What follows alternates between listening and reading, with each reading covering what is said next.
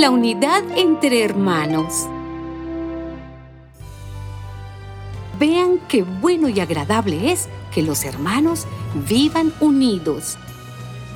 Es como el buen perfume que corre por la cabeza de los sacerdotes y baja por su barba hasta el cuello de su ropaje. Es como el rocío del monte Hermón que cae sobre los montes de Sión. Allí es donde el Señor envía la bendición de una larga vida.